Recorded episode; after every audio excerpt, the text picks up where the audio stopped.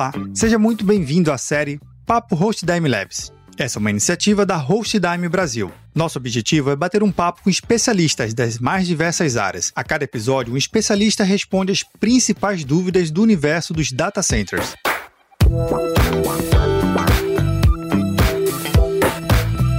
Nesse episódio, eu conto com a participação do Jonas Marlon, gerente de qualidade. Jonas, seja muito bem-vindo aqui à nossa minissérie. Obrigado, Perro. É um prazer bater um papo contigo sobre esse assunto tão importante e relevante para as empresas que é a LGPD. O prazer é todo meu. Jonas, existe uma coisa que fala sobre a tal da multa da LGPD. Afinal de contas, a LGPD já entrou em vigor, as multas já estão valendo, mas como é que a gente pode evitar, como é que as empresas podem evitar a receber essa multa? É, acho que antes da gente falar de como evitar as multas, é importante até relembrá-las, né? Até porque a LGPD pre prevê, né, em seu texto da de lei, algumas sanções administrativas que vão desde uma multa simples, é a redação da própria lei, multa simples de até 2% do faturamento, limitada a 50 milhões de reais por infração. Então, de simples, não tem muito, não tem nada, né? Exato. Então, além dessa, dessa multa simples, existe também outras sanções como bloqueio dos dados, eliminação dos dados que estão sendo tratados de forma inadequada, até mesmo a suspensão do banco de dados e suspensão até mesmo das atividades da empresa que estiver realizando tratamento inadequado. Então, essas são as multas previstas e para realmente evitar que elas sejam batam na porta das empresas, né? É necessário todo um processo de adequação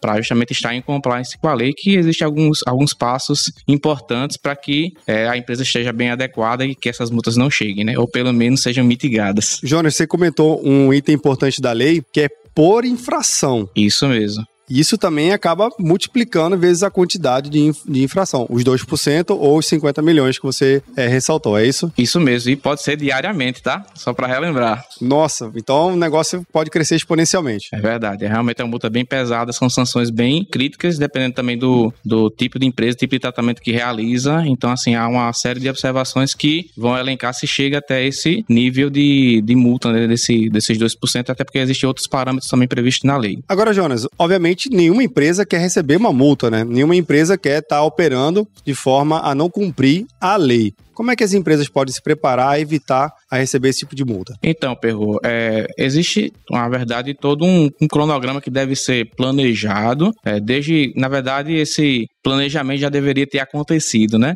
Até porque a lei já está em vigor e também a questão das multas já está vigorando também. Mas para as empresas que estão se preparando agora, né, é, devem inicialmente fazer um planejamento dessa adequação, onde vai envolver inicialmente, que é um passo muito importante, contar com um especialista, geralmente é um especialista jurídico, mas pode também ser um especialista da área que tenha também conhecimento sobre a lei, né, dependendo do mercado que a empresa atua.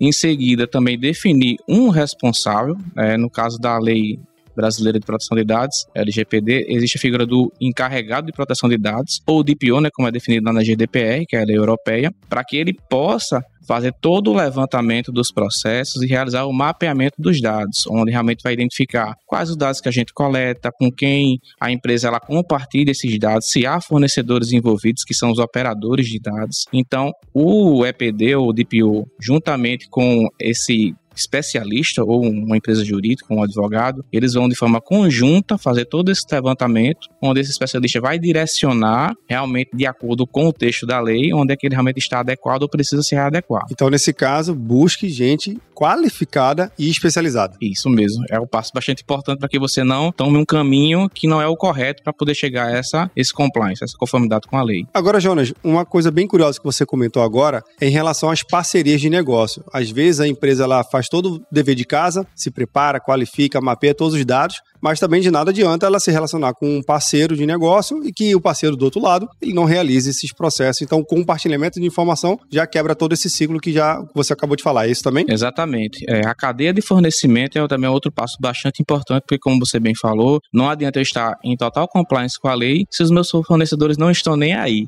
Então, é necessário que por parte da empresa, que seria o controlador dos dados, ele busque também o compliance dos seus fornecedores para identificar seja por meio de contratos, ou de termos, ou de políticas, a implementação desses controles que o operador, que é o meu terceiro, né, o meu fornecedor, ele também aplique é, em seus processos para que também garanta o meu compliance. Então é toda uma cadeia de responsabilidades onde desde a, a ponta de cima, que seria o controlador, até o subcontratado, que vai estar lá no final, da cadeia de fornecimento ele esteja também em compliance para que todos possam é, estar de acordo com a lei. Agora nos ajuda a compreender aqui, Jonas. De nada adianta fazer uma só vez esse trabalho e deixar para lá. Tem que ter monitoramento, tem que ter um acompanhamento. É, é parte integrante, um, um ciclo recorrente desse processo todo que você citou? Isso mesmo. É, todo o trabalho de é, implementação, ele é um ponto de partida, mas que é um trabalho contínuo. Até porque você pode implementar auditorias, é, formas de você fazer com que aquele compliance que foi implementado ele esteja vivo, até porque o tratamento de dados ele é contínuo, ele não é estático. Então toda essa dinâmica de tratamento ele é recorrente e é preciso que os fornecedores continuem mantendo o seu compliance, você encontre melhorias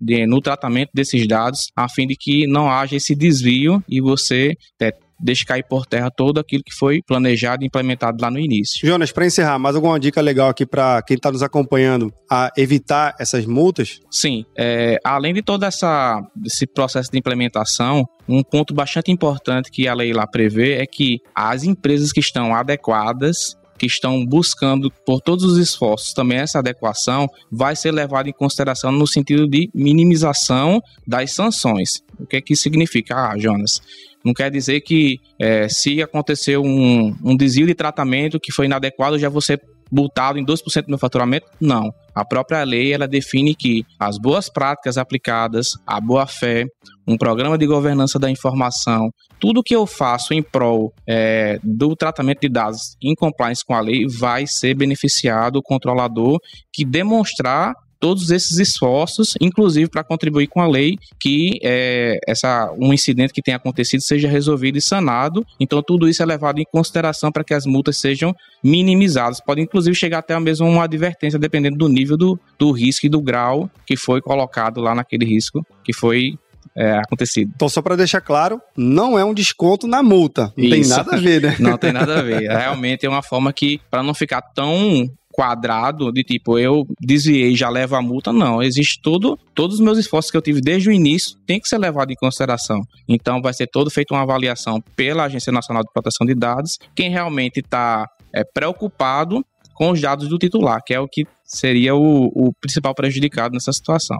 Legal. Jonas, queria agradecer a sua participação nesse episódio e até a próxima oportunidade. Obrigado, Perro. Um abraço. E você que nos acompanha, link na descrição de um e-book sobre Cloud Computing e LGPD. Também lá no site do papo.cloud, com a transcrição completa e todos os links e materiais complementares. Acesse lá. Até o próximo episódio. Você que nos acompanha, tem alguma pergunta ou comentário? Manda aqui pra gente pelo link hostdime.com.br barra papocloud. O link está na descrição desse episódio, no seu agregador de podcast favorito ou lá no site do Papo Cloud. Aqui, a sua jornada será um sucesso. Até o próximo episódio do Papo Host Dime Labs.